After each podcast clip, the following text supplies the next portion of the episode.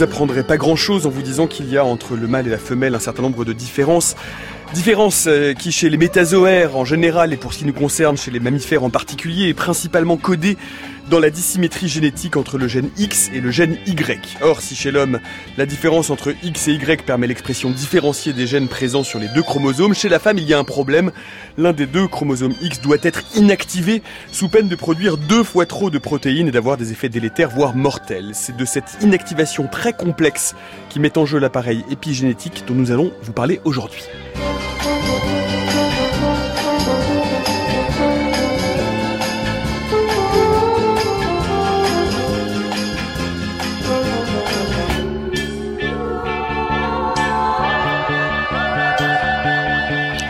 Chromosome X, il n'en restera qu'un, c'est le programme simple qui est le nôtre pour l'heure qui vient. Bienvenue dans la méthode scientifique. Et pour évoquer euh, donc ces questions et l'état de nos connaissances euh, sur ces phénomènes d'inactivation, nous avons le plaisir de recevoir aujourd'hui Claire Rougel. Bonjour. Bonjour. Vous êtes directrice de recherche CNRS et responsable de l'équipe ARN non codant, différenciation et développement au centre épigénétique et destin cellulaire de l'université Paris Diderot. Et bonjour Raphaël Margueron. Bonjour. Vous êtes directeur de recherche INSERM et responsable de l'équipe mécanisme de répression par les protéines polycombes de l'Institut Curie. Vous pouvez suivre cette émission comme bon vous semble, en direct, en différé sur franceculture.fr ou en podcast, mais comme toujours en complément, ça va être utile. On va vous mettre euh, des schémas, des explications, des liens, euh, comme toujours, vers les études qui seront euh, mentionnées pendant notre conversation. Ça se passe donc sur notre fil Twitter en vous abonnant au compte at la méthode FC. Ceci étant dit, pour commencer, si vos cours de biologie et de sciences naturelles sont un peu euh, lointains, eh bien écoutez donc cet archive pour vous rafraîchir la mémoire. Euh, c'est un extrait de l'émission Connaissance de l'homme sur la radiodiffusion française. Nous sommes en janvier 1952. Le genre sexuel plonge bien ses racines jusqu'au tréfonds de l'individu, puisqu'il est déjà déterminé, fixé dans le germe qui doit donner naissance à l'être. En effet, dès l'instant de la conception, c'est-à-dire dès l'instant où se sont réunies les deux cellules reproductrices qui formeront l'œuf, le sexe est irrévocablement déterminé par la nature des chromosomes qu'il contient. Il y a chromosomiquement des œufs mâles et des œufs femelles. Vous savez ce que sont les chromosomes Ce sont de petites particules qui se trouvent dans les noyaux cellulaires et qui jouent un rôle capital dans les phénomènes d'hérédité. Il y en a 48 dans le fume euh, ces 48 constituant 24 paires dont chacune est formée d'un chromosome maternel et d'un chromosome paternel.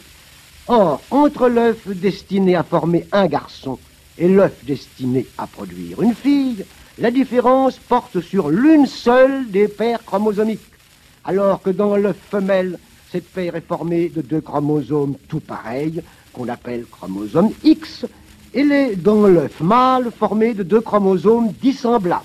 Un chromosome X, comme les chromosomes de l'œuf femelle, et un chromosome un peu plus petit qu'on appelle chromosome Y. Voilà, alors nous sommes en 1952, il s'est passé un peu plus de 70 ans, 70 ans environ depuis. La science, l'état des sciences a progressé, notamment sur le nombre de paires de chromosomes, Claire Rougeol.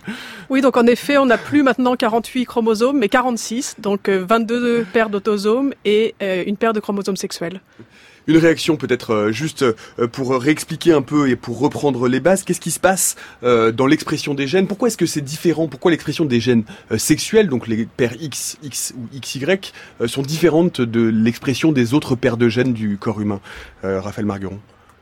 Alors l'expression est différente parce que chez la femme il y a deux chromosomes X, alors qu'il y a chez l'homme il y a un chromosome X et un chromosome Y, donc il faut qu'il y ait une compensation pour avoir à peu près la même expression euh, de ce chromosome X qui est en deux copies euh, chez la femme. Et pourquoi, le, pourquoi ça s'exprime différemment en fait euh, quand on est face à un chromosome Y? Parce que le chromosome Y, on pourrait se dire qu'il y a des gènes aussi communs. les gènes entre X et Y sont vraiment strictement différents, Claire Rougel donc il y a une partie des gènes qui sont communs entre le chromosome X et le chromosome Y, parce qu'il faut savoir que d'un point de vue évolutif, le chromosome X et le chromosome Y dérivent d'une paire euh, d'autosomes dans un ancêtre commun il y a plus de 160-170 millions d'années. Autosomes sont les chromosomes non sexuels. Donc les, hmm. les, autosomes sont les chromosomes non sexuels qui sont présents de la même manière chez les hommes, enfin chez les mâles et chez les femelles. Et donc il y a euh, un certain nombre de gènes qui restent en commun entre le chromosome X et le chromosome Y. une grande partie dans une région qu'on appelle donc la région pseudo-autosomique, car elle se comporte comme les autosomes.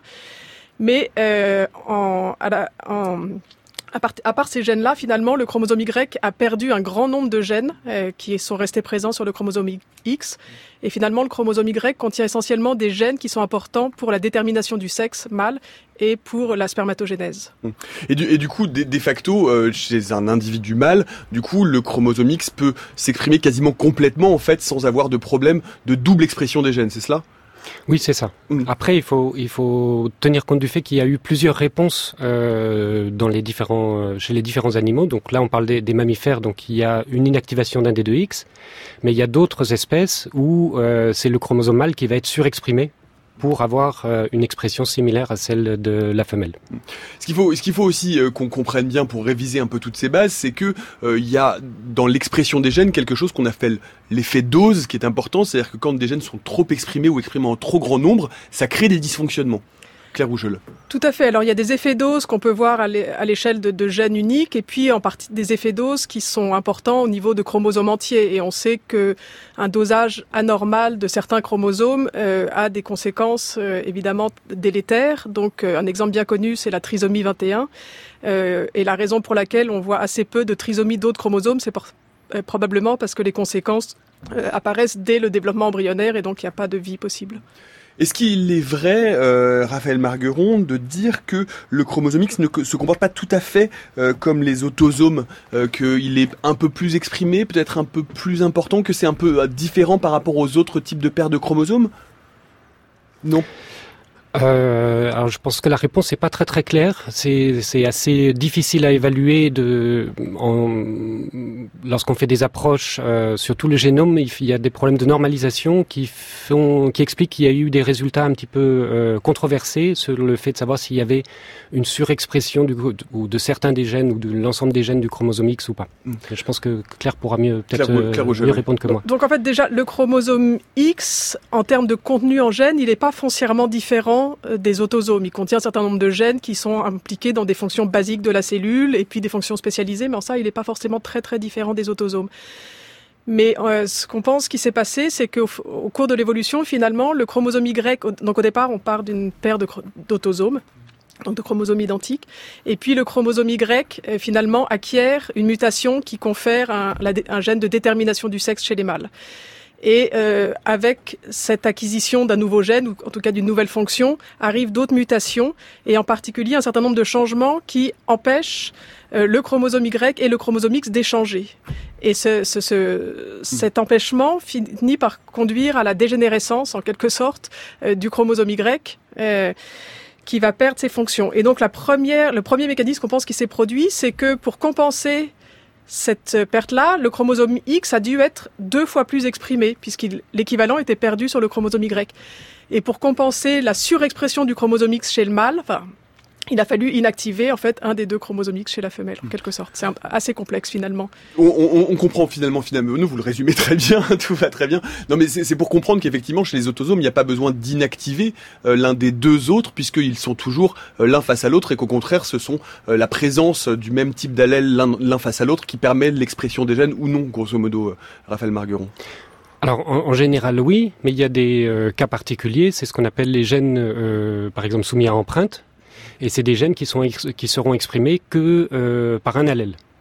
Et donc ça, c'est euh, les gènes soumis à empreinte, c'est où l'expression est transmise euh, d'une génération à l'autre. Et puis il y a les gènes dont l'expression est monoallélique, c'est qui revient au même, c'est-à-dire qu'il y a un seul allèle qui va exprimer ce gène pour assurer un, un dosage euh, correct. Correct de, de, de l'expression de ce gène. Pour euh, euh, comprendre et pour bien comprendre ce qui se passe, que ce qui est, on, on sait aujourd'hui, s'il est documenté, euh, que se passe-t-il si euh, chez une femme, l'un des deux chromosomes X euh, n'est pas inactivé? Alors, en fait, on ne sait pas. Mais le fait qu'on ne le trouve pas suggère que ça ne peut pas se produire. En revanche, ce qu'on sait à partir d'études qui ont été menées chez la souris, c'est que si on bloque cette inactivation du chromosome X, effectivement, l'embryon ne peut pas se développer au-delà de l'implantation. Donc c'est euh, c'est mortel en fait. Voilà. Hmm.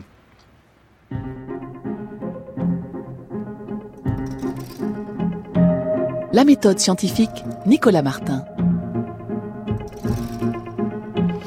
À 16h10, nous parlons donc de ces mécanismes d'inactivation euh, du chromosome X qui sont, comme on vient de l'entendre, vitaux euh, pour les euh, femelles mammifères, pour la femme en l'occurrence, qui est un des cas particuliers de femelles mammifères. Nous en parlons avec Claire Rougeol et Raphaël Margueron. Alors on va essayer de comprendre et on va, vous allez voir que c'est effectivement c'est des mécanismes passionnants qui mettent en jeu ce qu'on appelle l'épigénétique. L'épigénétique, on en a déjà parlé à plusieurs reprises autour de cette table. On va vous mettre comme d'habitude un certain nombre de liens vers les émissions passées sur le fil Twitter euh, euh, de, l'émission at la méthode FC, mais euh, peut-être on peut commencer simplement par rappeler aussi un peu, par faire, faire un petit rappel de ce que c'est que l'épigénétique. Quel est le lien finalement entre l'épigénétique et l'inactivation du chromosome X, Claire Rougeol alors l'épigénétique peut se décliner selon différentes définitions, mais je dirais pour faire simple que c'est tout changement dans la fonction des gènes, ou dans l'expression de ces gènes qui n'est pas lié à des euh, changements de la séquence des gènes en eux-mêmes. Et ce sont des changements qui doivent répondre à deux critères, et ça c'est vraiment très important. C'est des changements qui sont à la fois euh, héritables, donc qui peuvent être transmis d'une génération de cellules à une autre génération de cellules, et qui sont également réversibles, puisque la séquence en elle-même n'a pas été changée. Donc l'inactivation du X est vraiment euh, considéré comme un paradigme des régulations épigénétiques parce que finalement on se retrouve avec deux chromosomes X euh, euh, qui sont assez semblables. Si on parle des souris de laboratoire, ils sont même génétiquement totalement identiques et pourtant ils vont être traités différemment au sein d'un même noyau. Un va être fonctionnel et l'autre va être en quelque sorte dormant. Hmm. Euh, pour bien comprendre le, le, le béaba de l'épigénétique, c'est de se dire que toutes les cellules de notre corps ont exactement et strictement le même patrimoine génétique, et pourtant certaines cellules sont des cellules musculaires, d'autres cellules sont des euh, kératocytes ou des cellules, peu importe, euh, ou ou des cellules sanguines. Voilà, c'est effectivement la régulation épigénétique qui va faire que le patrimoine génétique donne tel ou tel type de cellules. Est-ce que mon résumé est correct, Raphaël Margueron Oui, oui c'est correct. Et donc l'exemple du chromosome X, c'est vraiment, le, comme Claire vient de le dire, le paradigme, parce que euh, une fois que ce choix est fait de euh, d'inactiver le chromosome paternel ou le chromosome maternel, ce choix va être maintenu dans les cellules lorsqu'elles vont se développer et euh, à l'âge adulte. Donc ça, ça sera maintenu très très longtemps.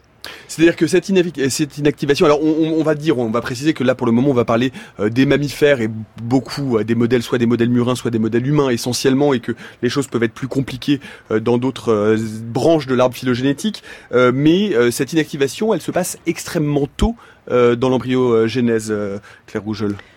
En effet, elle se passe probablement au moment de l'implantation, d'une manière générale.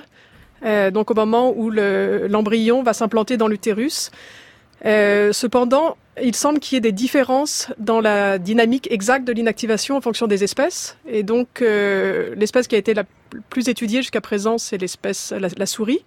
Et là, cette inactivation débute même en amont de l'implantation, pendant les étapes euh, pré-implantatoires. Et alors que chez l'homme, l'inactivation débute un tout petit peu plus tardivement et on ne comprend pas encore très bien les pourquoi ces différences. Euh, Est-ce que euh, il s'agit toujours euh, du même chromosome qui est inactivé, euh, le chromosome maternel, le chromosome paternel, ou est-ce que ça varie d'une cellule à l'autre, Raphaël Margueron?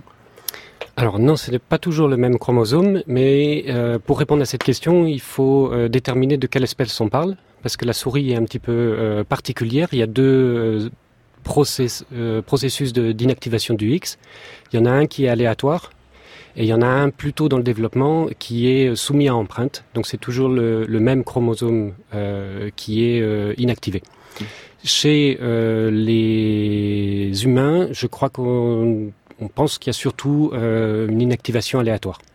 Oui, je confirme, effectivement, il n'y a pas d'inactivation soumise à l'empreinte chez l'humain. Soumise à l'empreinte, est-ce que vous pouvez nous expliquer exactement ce que c'est soumise à l'empreinte Soumis à l'empreinte, ça veut dire qu'il y a une empreinte parentale qui existe euh, et qui euh, est un petit peu ce que Raphaël a décrit tout à l'heure pour les gènes euh, soumis à empreinte parentale.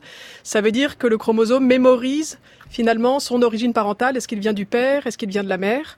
Et en l'occurrence, pour ce qui concerne l'inactivation du chromosome X chez la souris, dans les étapes précoces, donc euh, ce dont je vous parlais tout à l'heure du développement préimplantatoire, c'est toujours le chromosome X paternel qui est inactivé. Cette inactivation préférentielle du chromosome X paternel, elle est gardée dans tous les tissus euh, extra-embryonnaires, donc le placenta, mais elle est perdue très transitoirement au moment où l'embryon, ou juste, avant que l'embryon s'implante, et après va se mettre en place la deuxième vague d'inactivation qui cette fois est aléatoire et touche soit le X maternel, soit le X paternel. Ce qui veut dire que euh, statistiquement, dans l'ensemble des cellules du corps euh, d'un individu femelle adulte, on trouvera 50% de X maternel et 50% de X paternel? Raphaël Margueron? Oui, c'est ça. Il y aura euh, des ensembles de cellules dans lesquels il y aura eu une activation du X paternel et d'autres ensembles dans lesquels il y aura eu une activation du X maternel. Hmm.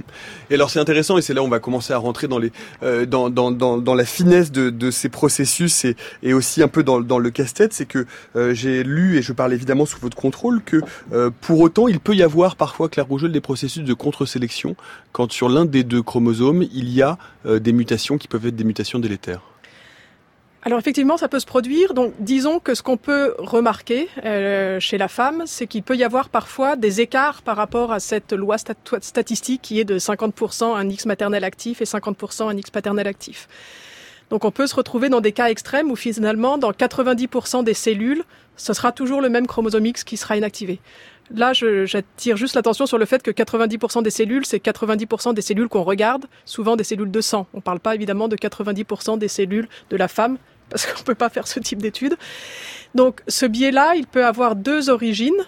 Euh, une origine, ce qu'on appelle primaire, c'est-à-dire qu'au moment où l'inactivation se met en place, il y a une inactivation préférentielle d'un des deux chromosomes, ou une un biais secondaire, c'est-à-dire que l'inactivation se met en place de manière aléatoire, mais il va y avoir une contre-sélection euh, de cellules ayant inactivé tel ou tel chromosome.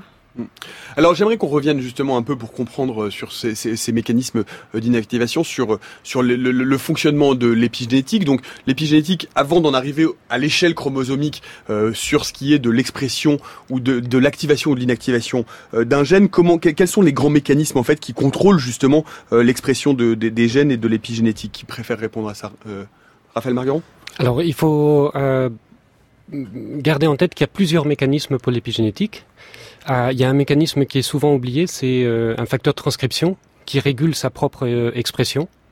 Si ce, facteur est exprimé en réponse à un stimulus euh, et qui maintient lors de la division, il est capable de promouvoir sa propre expression. Une fois qu'il a été activé, il va maintenir son activation dans les cellules filles.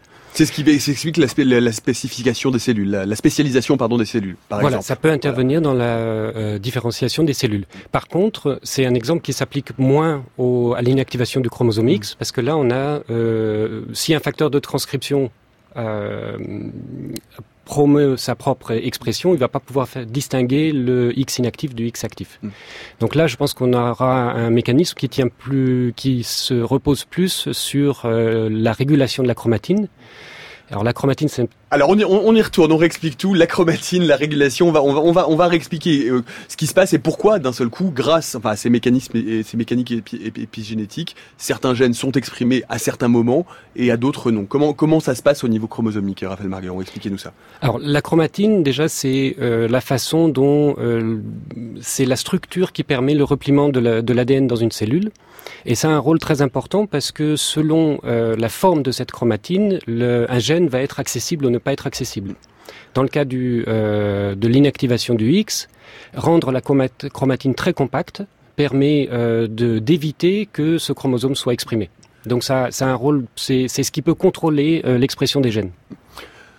Claire en fait, la chromatine, on est déjà à l'échelle euh, à l'échelle moléculaire. Quand si on si on descend, enfin à l'échelle supramoléculaire, si on descend un peu un peu plus près, en fait, l'ADN, on a on a on a cette structure en double hélice euh, en tête. On peut vous rappeler que dans chaque cellule, il y a environ 2 mètres d'ADN, c'est ça? Donc il faut faire rentrer 2 mètres d'ADN dans, un, noyau de quelques micromètres. Voilà, qui fait quelques micromètres. Donc pour ça, il faut enrouler l'ADN. L'ADN s'enroule autour de petits blocs protéines qui s'appellent des histones. Voilà, exactement. Donc ça, ça l'enroulement de l'ADN autour des histones constitue un, un niveau d'organisation de base qu'on appelle le nucléosome, et puis s'ajoute à cette organisation des niveaux de compaction euh, supplémentaires qui permettent vraiment d'organiser très précisément. Parce qu'il n'est pas juste question finalement d'arriver à faire rentrer de l'ADN dans une cellule, il faut aussi que ça soit extrêmement régulé et qu'on puisse à n'importe quel moment avoir accès à telle ou telle région de l'ADN pour pouvoir euh, l'exprimer ou euh, la répliquer ou la réparer si elle est abîmée. C'est comme, euh, comme des fichiers dans des, qui seraient dans des dossiers, qui seraient dans des tiroirs. Donc il y a différents niveaux de compaction et à un moment donné, il faut pouvoir arriver jusque jusqu'à la feuille ou jusqu'au paragraphe exact dont on a besoin.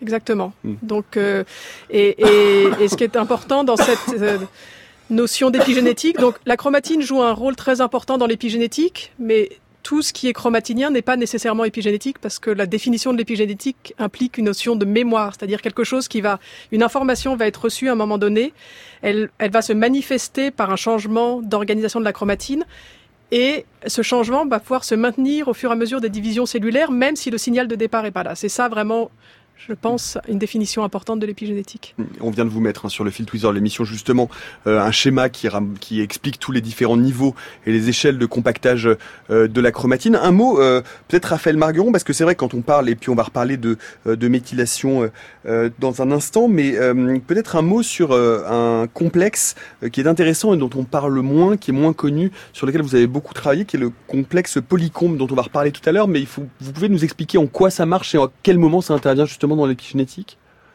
Alors c'est un complexe qui a un rôle euh, euh, important dans l'épigénétique. En fait, polycombe, c'est quelque chose qui a été découvert euh, il, y a, plus de 80 ans chez, chez la drosophile et qui fait référence à un phénotype. Alors, sans rentrer dans les détails du, du phénotype, ce qui est important de retenir, c'est que les cellules perdent un petit peu leur identité.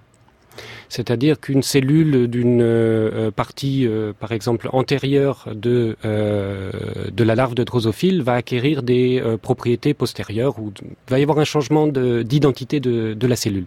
Le phénotype, c'est l'expression du génome, hein, c'est les traits extérieurs du génome. C'est voilà, c'est comme ça que ça se. Le phénotype, c'est une traduction de l'expression voilà. des, des gènes.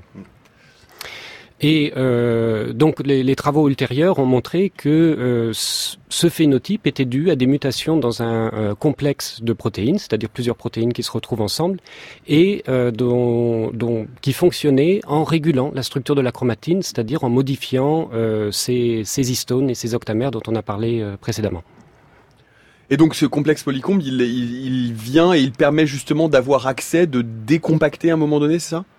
Alors, il va plutôt euh, compacter. compacter. en ça. fait, il, euh, lorsque une cellule se différencie, il va y avoir des choix qui sont faits sur les gènes qui doivent être exprimés ou potentiellement exprimés dans une euh, dans les dans les cellules plus tardivement. Et euh, certains gènes, euh, il faudra éviter qu'ils soient euh, exprimés. Et pour ça, il y aura euh, différentes machineries de répression de la transcription, dont euh, la machinerie polycombe, qui ça permettra d'assurer que un certain nombre de gènes ne sont pas exprimés. Alors là, ça, ce qu'on a, ce qu'on a décrit, et je vais vous renvoyer. Hein, on avait fait toute une émission, notamment avec euh, Edith Heard autour de ces euh, recherches en épigénétique. On va vous mettre le lien euh, sur le fil Twitter de l'émission. On va pas euh, revenir euh, complètement en, sur le détail. Je pense que ce que vous venez de nous dire est, est, à peu près suffisant pour pouvoir poursuivre et comprendre euh, ces phénomènes d'inactivation. Ce qu'il faut bien comprendre, c'est que ces phénomènes épigénétiques, on les connaît très bien au niveau génétique, c'est-à-dire au niveau des gènes, ce qui se passe pour le chromosome X, c'est que ça se passe pour l'ensemble d'un chromosome, et c'est la, seule occurrence de ce type d'occurrence à cette, à cette échelle-là dans le corps humain, euh, Claire Rougel. Oui, absolument. C'est un, un, exemple unique finalement de ce qu'on appelle une régulation concertée à l'échelle d'un chromosome. Donc, euh, on connaît l'épigénétique ou la régulation des gènes à l'échelle unique. Souvent, euh, c'est pas forcément un seul gène qui est régulé, ça fonctionne plutôt en domaine. Euh, mais là, l'inactivation, c'est vraiment un chromosome entier, ou presque, qui, presque, va être, euh, qui va être régulé de la même manière. Hmm.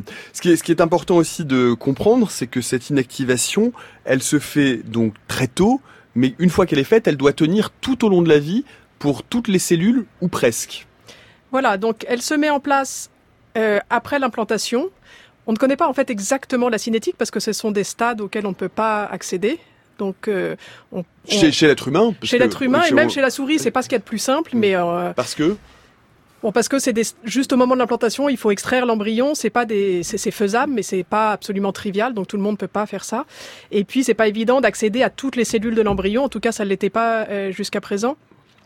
Donc on ne sait pas absolument à quel moment ça se met en place. Si ça se met en place exactement euh, au même moment dans toutes les cellules. Il y a, l'idée en tout cas que l'inactivation, elle est très très liée à la différenciation cellulaire. Donc, euh, dès que la cellule commence à acquérir euh, une, fonction, une fonction, en tout cas un état particulier, euh, cette différenciation, cette spécialisation s'accompagne de l'inactivation.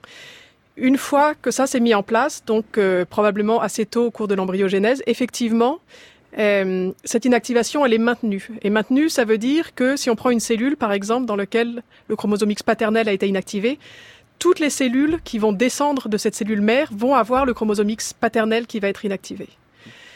Il y a euh, une exception euh, qui concerne la lignée germinale, c'est-à-dire que les cellules qui vont donner les cellules sexuelles femelles, donc qui commencent à se spécialiser assez tôt hein, au cours de l'embryogénèse, vont finalement perdre cette inactivation, de sorte que les gamètes femelles vont chacun contenir un chromosome X actif et il n'y aura pas une partie des gamètes qui aura un X actif et une autre partie des gamètes qui aura un chromosome X inactif. Raphaël euh, Margueron, pour euh, compléter ça, donc euh, effectivement, l'inactivation du chromosome X, elle est vraiment quasiment concomitante avec le, principe de différenciation des cellules. Oui, exactement. Et c'est pour ça que dans les modèles qu'on utilise pour suivre l'inactivation du X, c'est souvent les cellules souches. et on, on, regarde ce qui se passe lorsqu'on induit la différenciation. Et l'inactivation se met en place très rapidement dès que les cellules sortent de cet état de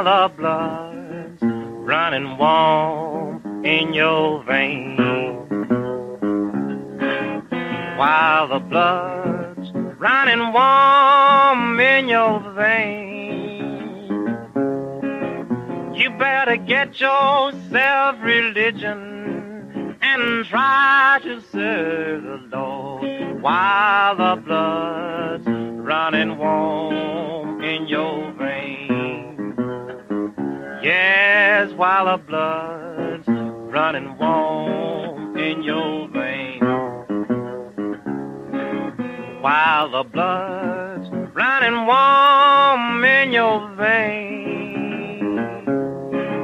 You better get yourself religion and try to serve the Lord while the blood running warm in your veins.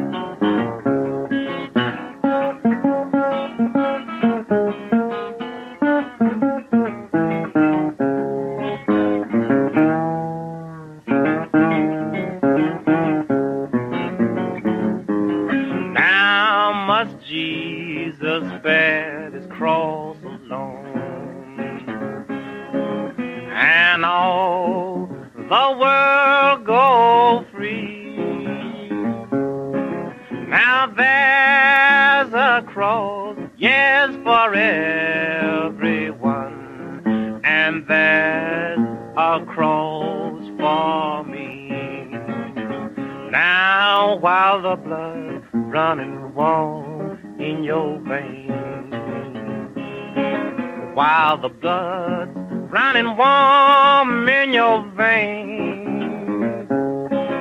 Better get yourself religion and try to serve the Lord while the blood's running warm in your veins.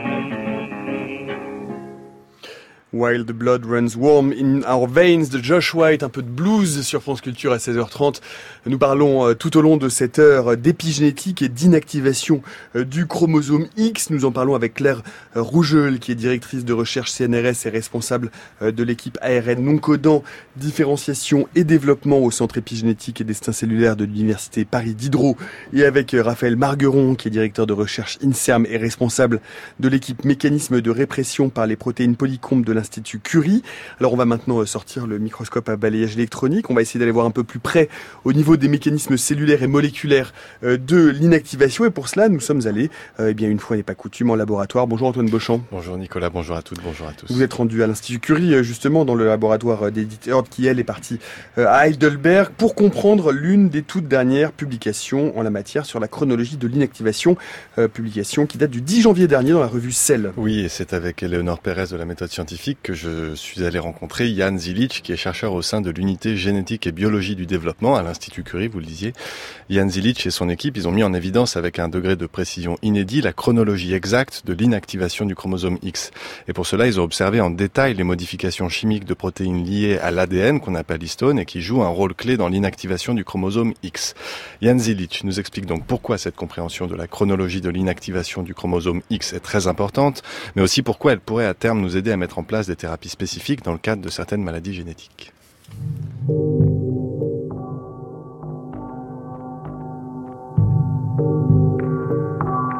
À la base, on était vraiment intéressé par le fonctionnement de régulation de la chromatine durant euh, l'inactivation de chromosome X.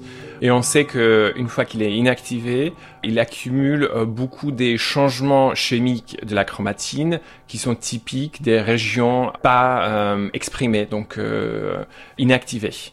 Mais ce qu'on a, on savait pas, est-ce que ces changements chimiques sont vraiment importants pour inactiver les gènes ou pas? Et aussi, il n'y avait pas d'études avant euh, qui euh, se concentrait sur euh, l'ordre des changements, comment ça se déroule pendant l'inactivation de X. Est-ce que certaines modifications viennent avant l'autre? Voilà, des questions comme ça. J'aimerais comprendre un petit peu comment ça s'est passé d'un point de vue méthodologique et quelle méthode vous avez employée pour bah, justement étudier cette chronologie-là très précise et très rapide de l'inactivation du chromosome X. Donc on travaille euh, ici surtout avec des cellules souches de la souris et on peut utiliser cette cellule pour commencer l'inactivation du chromosome X. Et euh, on prenait les échantillons tous les 4 heures. Donc vraiment, on a regardé euh, avec une résolution très précise sur les processus euh, qui sont liés à l'inactivation de, de chromosome X.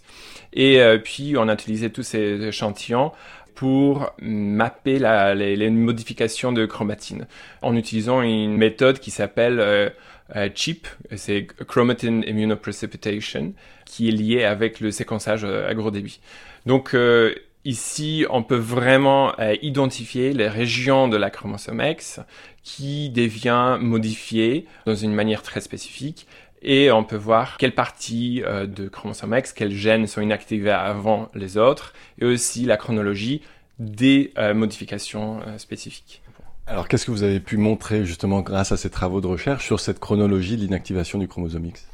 Donc il y a plusieurs plusieurs choses qu'on a trouvées, mais une des, des choses qu'on a, qui était plus importante, c'était que un des premiers euh, changements chimiques qui se, se déroulent sur la chromatine, c'est perdre de, de, des histones.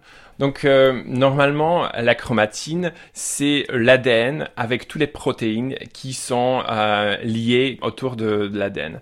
Et la majorité des protéines qui sont liées avec l'ADN, ce sont des histones histon euh, en français et euh, ces histons peut être modifiés euh, chimiquement une des changements chimiques qui se déroulent, qui sont utilisés très souvent, c'est acétylation. C'est une petite groupe chimique qui modifie les histones. Et normalement, c'est associé avec une activité des gènes. Donc maintenant, ce qu'on peut voir, c'est que quand l'ex devient inactif, un des premiers changements chimiques, c'est perdre de cette acétylation. Donc euh, le chromosome devient déacétylé.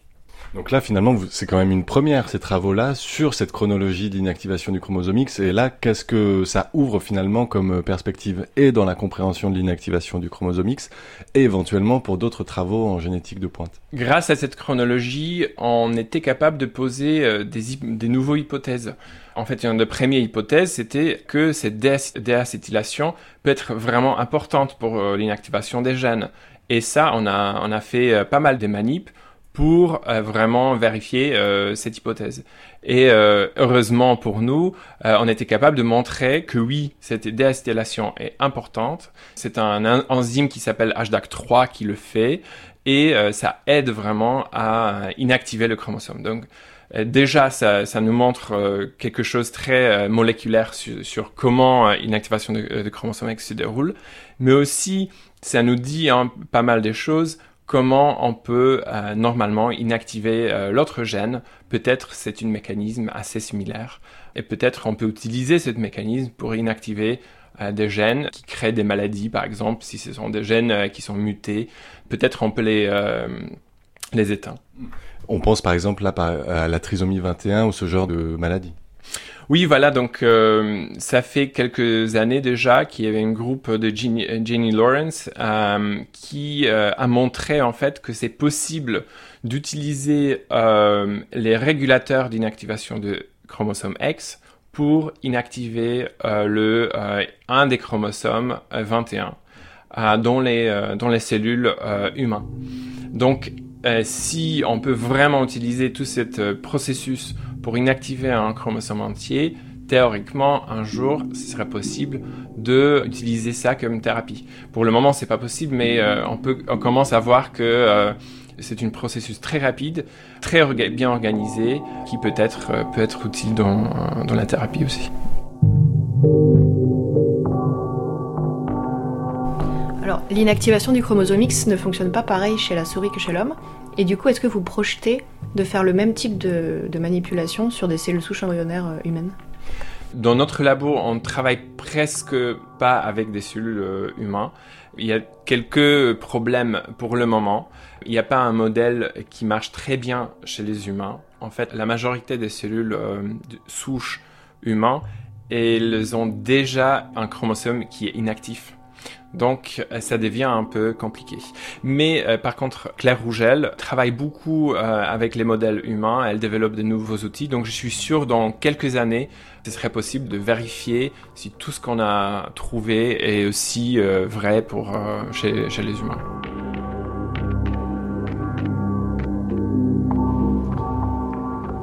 Voilà, Claire Rougeul, maintenant, il faut répondre. Est-ce que on Est-ce que c'est vous qui tenez entre vos mains justement euh, l'application aux cellules humaines de euh, tous ces procédés euh, d'inactivation que l'on arrive à établir sur un modèle murin, mais qui sont encore très compliqués à établir sur des modèles humains? Oui, absolument. Donc, on, nous, on s'attelle euh, à comprendre un peu comment marche l'inactivation euh, chez l'humain et on s'aperçoit, euh, nos travaux et des, travaux d'autres équipes, en particulier aussi l'équipe d'éditeurs, on contribue à montrer que cette inactivation qui avait été si bien décortiquée chez la souris semble se produire assez différemment chez l'humain. Donc, la finalité est la même. Il y aura un des deux chromosomes X qui va être inactivé dans toutes les cellules de la femme, mais la manière dont cette inactivation se met en place semble être différente. Et donc, ça pose un certain nombre de questions et aussi de problèmes sur comment euh, étudier l'inactivation chez l'humain. Donc, euh, il faut avoir des cellules souches, effectivement, des cellules souches embryonnaires. Mais comme il a été dit dans le reportage, les cellules souches embryonnaires humaines ne sont pas d'un aussi bon modèle que les cellules souches embryonnaires de souris. Parce euh, qu'elles sont à un stade déjà avancé et donc, et donc avec déjà des chromosomes qui sont inactivés, c'est cela? Alors, entre autres, ouais, elles sont effectivement à un stade un peu plus avancé avec des chromosomes X inactivés, et aussi parce que la manière dont le phénomène se met en place n'est pas la même. Donc, c'est un mélange des deux. Euh, mais maintenant, on commence à pouvoir avoir accès à des cellules euh, qui ressemblent plus à l'embryon préimplantatoire et dans lesquelles on peut peut-être imaginer comprendre vraiment l'initiation du mécanisme que pour le moment, on n'a pas accès à, à ce stade-là. Raphaël Margueron, peut-être une réaction euh, au reportage avant de passer à la suite, à ce que vous venez d'entendre et à ces travaux? Euh, oui, je pense que, comme Claire vient de le souligner, il y a une dynamique qui est différente entre la souris et euh, les humains. Toutefois, les euh, mécanismes de régulation de la chromatine qui sont impliqués dans les deux cas sont probablement similaires, en tout cas sont très bien conservés. Donc on peut imaginer la, à nouveau que la dynamique sera différente, mais que les acteurs seront euh, potentiellement les mêmes. C'est-à-dire la déacétylation, la méthylation, ce qui a été évoqué. Euh... Voilà, les différentes modifications des histones ou de l'ADN qui sont mis en jeu lors de l'inactivation du X sont probables. On sait déjà qu'il y en a un certain nombre, euh, euh, que pour la plupart, ils sont conservés chez les humains et ils assurent la même fonction. Hmm, qui sont des, euh, des, des, des, modes d'action épigénétiques. Hein. On vous renvoie encore une fois à l'émission que nous avions consacrée euh, où on expliquait tous ces euh, mécanismes en détail. une question un peu ingénu. On parle du modèle murin, du modèle humain. On a d'autres exemples dans le règne animal chez les mammifères bah, pas tant que ça finalement. Euh, c'est vraiment essentiellement la souris qui a été étudiée. Euh, depuis quelques années, on commence évidemment à, à, à s'intéresser à l'humain. Il y a eu quelques études aussi chez le lapin qui ont été faites, euh, qui suggèrent aussi une différence, en particulier par rapport à la souris. Donc en fait, ce qu'on en ressort, c'est que finalement, il semblerait que la souris qu'on a étudiée depuis tant d'années soit un petit peu une exception dans le monde de l'inactivation et utilise des, des méthodes qui sont peut-être pas tout à fait les mêmes ailleurs mais euh, je, je, module un peu ça en disant que finalement, il y a quand même, je pense, une grande partie du mécanisme qui est conservé et, et quelques différences. On n'a pas du tout de modèle primate? Donc les primates, bah, nous, c'est quelque chose qui nous intéresse justement. Donc, euh, donc on s'intéresse beaucoup à ce qui est conservé. Nous, on s'intéresse beaucoup à ce qui est différent. Je trouve ça assez amusant de voir plutôt ce qui est différent entre les espèces. Donc on a déjà noté quelques différences entre l'homme et la souris, ce qui n'est pas forcément surprenant, parce que c'est des espèces qui ont divergé il y a, il y a environ 90 millions d'années. Mais euh, maintenant, ce qu'on voudrait comprendre, c'est comment, sur une échelle de temps évolutive qui est beaucoup plus limitée, finalement, comment on peut, enfin, comment l'inactivation se met en place. Est-ce qu'on peut observer des différences euh, qui auraient pu apparaître en, un temps beaucoup plus limité. Mmh.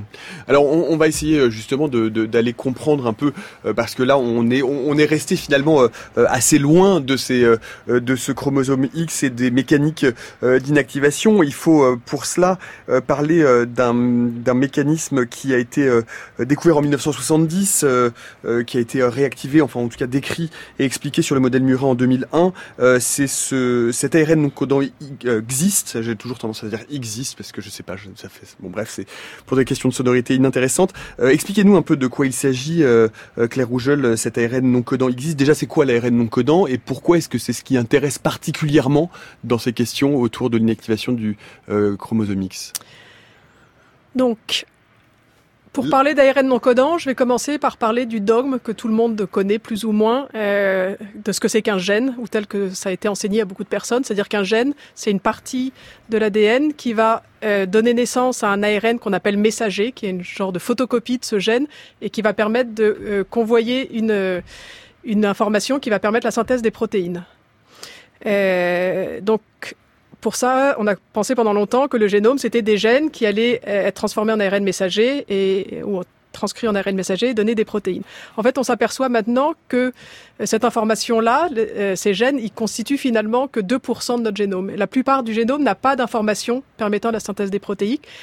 Or, la plupart du génome donne quand même des ARN, donc des ARN qu'on appelle non codants. Alors, l'inactivation, c'est vraiment, je dirais, le premier exemple où on a pu mesurer l'impact de ces ARN non codants, et parce que c'est un le processus d'inactivation. On a beaucoup parlé des protéines qui modifient les histones, mais avant tout, euh, il y a un ARN non codant qui est absolument essentiel pour l'inactivation, qu'on appelle XIST ou exist chez les Anglais, mais mmh. disons qu'ici on C'est pour ça, c'est voilà. mon, côté, mon côté bilingue, voilà, trilingue, international. Pour X inactive spécifique transcript, c'est-à-dire je vais vous laisser traduire euh, le, le, un transcrit le, exprimé euh, spécifiquement à partir du chromosome X inactif. Voilà. Bon. Et donc, ce, cet ARN existe. Il a été identifié euh, en 1991 exactement, en même temps chez l'homme et chez la souris, de manière totalement fortuite en fait. Je crois que les gens recherchaient euh, des protéines et ils sont tombés complètement par hasard sur existe. Donc, euh, les découvertes euh, n'arrivent jamais là où on les attend, c'est le principe. Et, euh, et ce, cet ARN non codant, c'est lui qui va finalement orchestrer tout le processus euh, d'inactivation. Alors justement, comment comment euh, comment est-ce qu'il euh, ce, ce, cet ARN existe? Comment est-ce qu'il orchestre ce processus euh, d'inactivation? Qu'est-ce qui se passe? Je crois justement pour me retourner vers vous, euh, Raphaël Margueron, que il va justement recruter ce fameux complexe polycombe sur lequel vous travaillez euh, pour permettre un, un compactage particulier euh, du chromosome X? Alors c'est un tout petit peu euh, plus compliqué. Vous êtes là pour en fait, nous l'expliquer. Ça, ça, ça, résume bien le, le, le sujet de recherche, de beaucoup de laboratoires. On sait euh, que d'un côté on a l'ARN non codant euh, existe, dont l'expression est euh, nécessaire pour avoir une activation du X. Et ensuite, on, sait, euh, par des études dont celle de Yann, on connaît les modifications qui vont avoir lieu sur le X inactif et avec quelle dynamique. Et beaucoup de laboratoires aujourd'hui essayent de comprendre comment on va de cet ARN non codant à euh, ces modifications sur le, sur le génome. Alors il y a, euh, depuis quelques années, on commence à, à découvrir de plus en plus d'acteurs et on commence à, se rapprocher euh, d'une étape où on pourra lier ces modifications à cet ARN codant, mais il y a encore beaucoup de points euh, qui restent pas clairs. Pierre Rougeol, sur justement la façon dont cet ARN non codant va être produit en très très grande quantité, en quantité suffisante pour créer, je crois, une sorte de cage en quelque sorte autour du chromosome X inactivé. Oui, alors très très grande quantité, pas forcément, mais en tout cas suffisamment pour produire une cage. Je pense que un petit peu avant ça, ce qu'il faut, peut-être là où il faut, ce sur quoi il faut revenir, c'est le fait que le gène existe, il est présent sur les deux chromosomes X et il est présent sur le chromosome X du mâle. Donc la première étape de l'inactivation, c'est de faire en sorte que euh, le gène ne s'exprime que chez les femelles et que à partir d'un seul des deux chromosomes X. Après, une propriété absolument fascinante de XIST, c'est que à l'inverse des ARN messagers, il ne va pas être envoyé dans le cytoplasme, il reste dans le noyau. Non seulement il reste dans le noyau, mais il reste même complètement associé au niveau du chromosome à partir duquel il est transcrit. Donc il va diffuser, mais euh, relativement, euh, d'une manière relativement limitée dans l'espace, et il va effectivement recouvrir euh, le chromosome, un des deux chromosomes X, pour former une cage qui va protéger ce chromosome de toute la machinerie qui aurait tendance à vouloir transcrire les gènes mm. et, et l'exprimer. Mm. Ce, qui est, intéressant, c'est que je crois qu'au tout début, en fait, ce, cette cage de XIST, elle se forme sur les deux chromosomes. Et ça, c'est un peu compliqué. Il y a manifestement quelque chose qui se passe là et qui fait que d'un seul coup, l'un des deux se libère de sa cage et pas l'autre. Alors ça, ça c'est vrai chez l'homme et pas chez la souris. c'est une des différences majeures mm. entre l'homme et la souris. C'est que chez la souris, euh, existe, ne forme une cage toujours que autour d'un seul des deux chromosomes X, alors que chez l'homme, il y a euh, une période relativement transitoire, justement avant l'implantation, où existe est là, il va euh, former cette cage, mais en fait probablement pas une vraie cage à ce moment-là, probablement une cage avec une porte ouverte, et c'est ça qu'on essaie de comprendre, c'est qu'est-ce qui fait que la présence de XIST pendant ces stades précis de l'embryogenèse humaine ne soit pas suffisante pour inactiver le, chromosome, ou les chromosomes en l'occurrence, puisque c'est présent au niveau des deux. Et c'est là qu'interviennent euh, vos travaux, alors vous avez trouvé autre chose après XIST, vous avez trouvé un autre, euh, une autre protéine, un autre ARN non codant qui s'appelle XACT pour euh, X euh, coaching transcript. Je vous laisse nous expliquer un peu en, quoi ça consiste et qui serait en fait qui permettrait justement ce découplage à, ce stade très très très très avancé, enfin très tôt, où il y a encore un peu de XIST sur les deux chromosomes X. Ouais. Alors j'aimerais acquiescer à ce que vous venez de dire. Bon, c'est encore exploratoire. On n'a pas mm. la réponse définitive, mais effectivement, on s'intéresse aux mécanismes qui permettraient de comprendre ce découplage entre la présence de XIST et, l'inactivation du chromosome. Et euh, on a euh, donc qui semble être spécifique euh, à l'homme en tout cas, peut-être à d'autres espèces de primates. Et on a identifié un autre ARN non codant qui est lui spécifique des, grands primates. Donc on retrouve chez l'homme, chez les chimpanzés, mais pas dans, les macaques et pas chez les rongeurs en particulier, et qui est exprimé spécifiquement à cette période de développement euh, et qui va, qui a un peu la même propriété que c'est-à-dire qu'il va être capable de recouvrir aussi le chromosome X. Et finalement, ce qu'on trouve, c'est euh, que ces deux ARN, ils sont présents simultanément sur les deux chromosomes X euh, au moment où XIST n'est pas capable d'inactiver le chromosome X. Et donc, ce qu'on pense, et même si bon, ça reste à, à, démontrer, bien évidemment, on pense que peut-être exact euh, jouerait un rôle d'antagoniste et finalement empêcherait Exist de se rapprocher euh, trop euh, près du chromosome et, et de l'inactiver. Hmm, ce qui du coup permettrait de discriminer un des deux chromosomes de la paire, vraisemblablement. Mais enfin avec tout ça, tout ça est, en état de recherche très très euh, précoce encore et la discrimination, on ne sait pas si c'est les mêmes mécanismes, mais hmm. c'est ouais, mais en tout cas c'est une question qu'on à laquelle, enfin, pour hmm. laquelle on n'a pas de réponse encore chez l'homme. Exact. Donc X Active Coaching Transcript, vous le traduiriez, vous le traduiriez comment? Alors en fait, c'est si je peux me permettre, c'est X-Active Coating Transcript. Pardon, pour moi. Oui, c'est bon, faire il pourrait coacher le X-Active, mais il, se contente pour l'instant de... Une fois qu'on aura la fonction, peut-être on pourra le renommer, mais en tout cas, pour l'instant, il se contente de le recouvrir. Donc, c'était un petit peu d'avoir le, pendant de XIST. C'est un euh, problème de transcription de ma part pour le coup. Voilà. Donc XIST est X inactive specific transcript et exact c'est X active coating transcript. Voilà, c'est l'idée qu'il recouvre les chromosomes X actifs des travaux qui ont euh, valu le prix du magazine de la recherche euh, en 2017. Aujourd'hui, euh, qu'est-ce que, on, sait quelque chose, c'est que existe donc c'est très important au départ pour l'initiation de l'inactivation, mais que une fois que cette inactivation a été lancée, en fait existe disparaît. Alors, oui ou non, non, pas du tout. J'ai mal compris. Allez-y. Alors, en fait, existe reste exprimé tout au long de la vie, a priori. Euh, Ce qui a été montré euh, de manière assez artificielle, en tout cas chez la souris, c'est que si on retire artificiellement XIST d'un chromosome qui est déjà inactif, normalement le chromosome reste inactivé. Voilà. Donc Alors, il est, C'est ça, que j'avais en fait, voilà, que j'ai voilà. mal résumé, mais c'est ça que j'avais lu effectivement. il est en théorie pas nécessaire au maintien de l'inactivation, et c'est là qu'interviennent un certain nombre de modifications épigénétiques. Je pense que l'idée derrière ça, c'est d'assurer quelque chose d'extrêmement stable, de, de mettre plusieurs verrous pour être sûr que s'il y en a un qui saute, finalement, on n'a pas de réactivation du chromosome X. Mais si je peux me permettre, en fait, Mais euh, Permettez-vous tout ce que vous voulez, allez-y. On est là ça, pour vous ça, écouter. en fait, il y a un certain nombre de dogmes qui ont été, enfin de dogmes ou de, de principes généraux qui ont été établis. Et je crois que maintenant, ce qui est très intéressant, c'est qu'on commence à avoir euh, des outils qui permettent de poser des questions beaucoup plus fines. Et, et, et peut-être que cette idée que cette inactivation, elle est euh, complètement stable, elle est indépendante de XIST et elle est maintenue tout, tout au long de la vie, c'est certainement peut-être à nuancer en fait, et, et avec aussi potentiellement des différences entre les espèces. Oui, Et À ce, Marguerite. à ce sujet, on sait que euh, globalement, lorsqu'on retire euh, XIST, il n'y a pas une réactivation complète du X inactif. Par contre, on sait qu'il y a un certain nombre de gènes qui sembleraient être, euh, qui sont présents sur le X inactif et qui sembleraient être euh, euh, plus sensibles à la présence de XIST et qui se retrouvent activés. Mhm. Donc, globalement, c'est pas, pas strictement nécessaire, mais il y a un certain nombre de gènes pour lesquels la présence de XIST en continu est euh, nécessaire pour maintenir la répression. Et, oui, Catherine Roger? Claire. Pardon, excusez-moi, Claire excusez-moi. Décidément. Allez-y.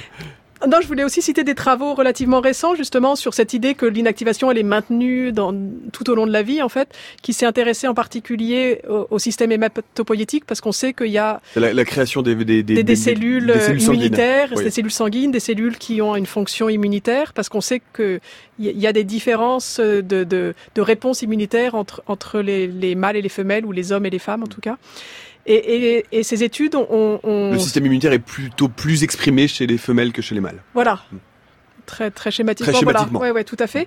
Et, et ce qui a été montré, c'est que dans, dans ces cellules immunitaires, finalement, il y avait un certain relâchement, pas exactement un relâchement de l'inactivation, mais en tout cas euh, potentiellement une, possibilité de, relâchement, et que c'était pas aussi verrouillé. Et donc euh, ça, c'est, je pense que c'est quelque chose de très important qui pourrait peut-être être étendu à, d'autres types de, cellules et d'autres types de tissus. Et justement, en termes précisément de relâchement ou de taille peut-être des mailles de cette grille ou de cette cage, euh, là où les choses se compliquent, c'est qu'on se rend compte aujourd'hui, et notamment en comparant avec les individus atteints du syndrome de Turner, qui est la, monoxo- la monoxomie, c'est ça? Oui. Monosomie la du monosomie chromosome X, du chromosome X, euh, que finalement on pourrait se dire finalement pour des individus qui n'ont qu'un pour des femmes qui n'ont qu'un chromosome X, finalement comme il y a un chromosome X inactivé, tout devrait bien se passer. Or euh, c'est un syndrome, or euh, c'est un syndrome qui a des symptômes, qui est une symptomatologie. Donc il faut bien les deux chromosomes X et c'est là qu'on se rend compte que même sur le chromosome X inactivé, finalement il n'est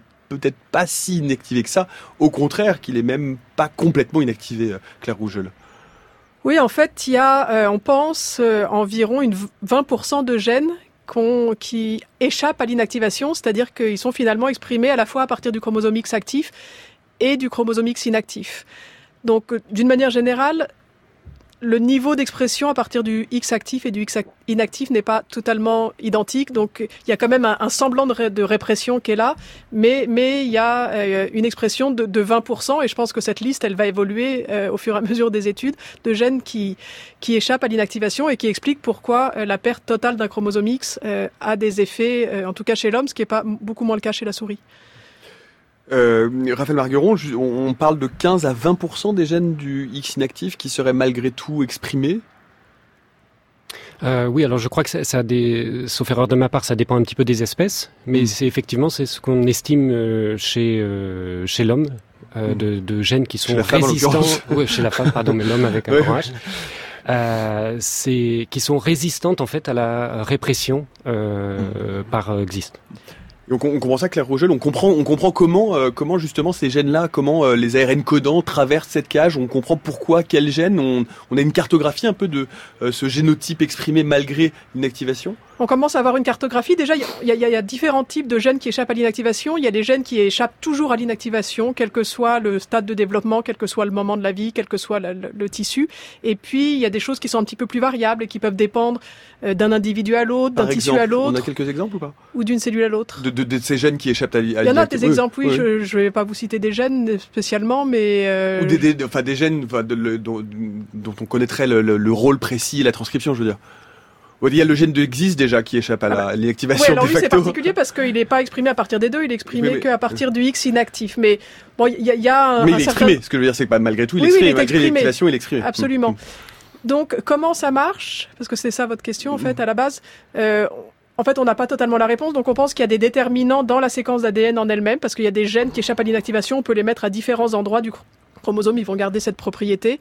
Et puis, euh, il y en a d'autres qui finalement arrivent à passer entre les mailles de la cage euh, par l'effet d'une absence de modification épigénétique et puis de protéines qui les aident à sortir de cette cage.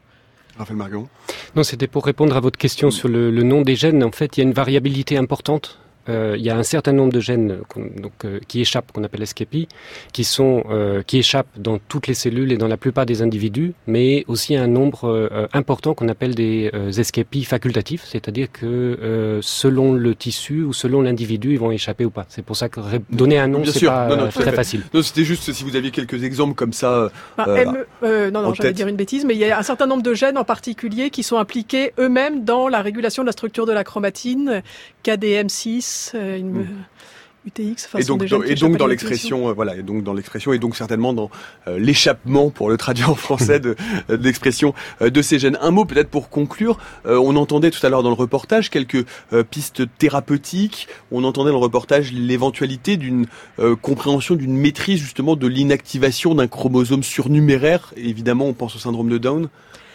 Donc ça, il y a des très jolis travaux qui ont été faits, qui sont une, une preuve de concept finalement que euh, on peut inactiver un chromosome entier de manière euh, dirigée.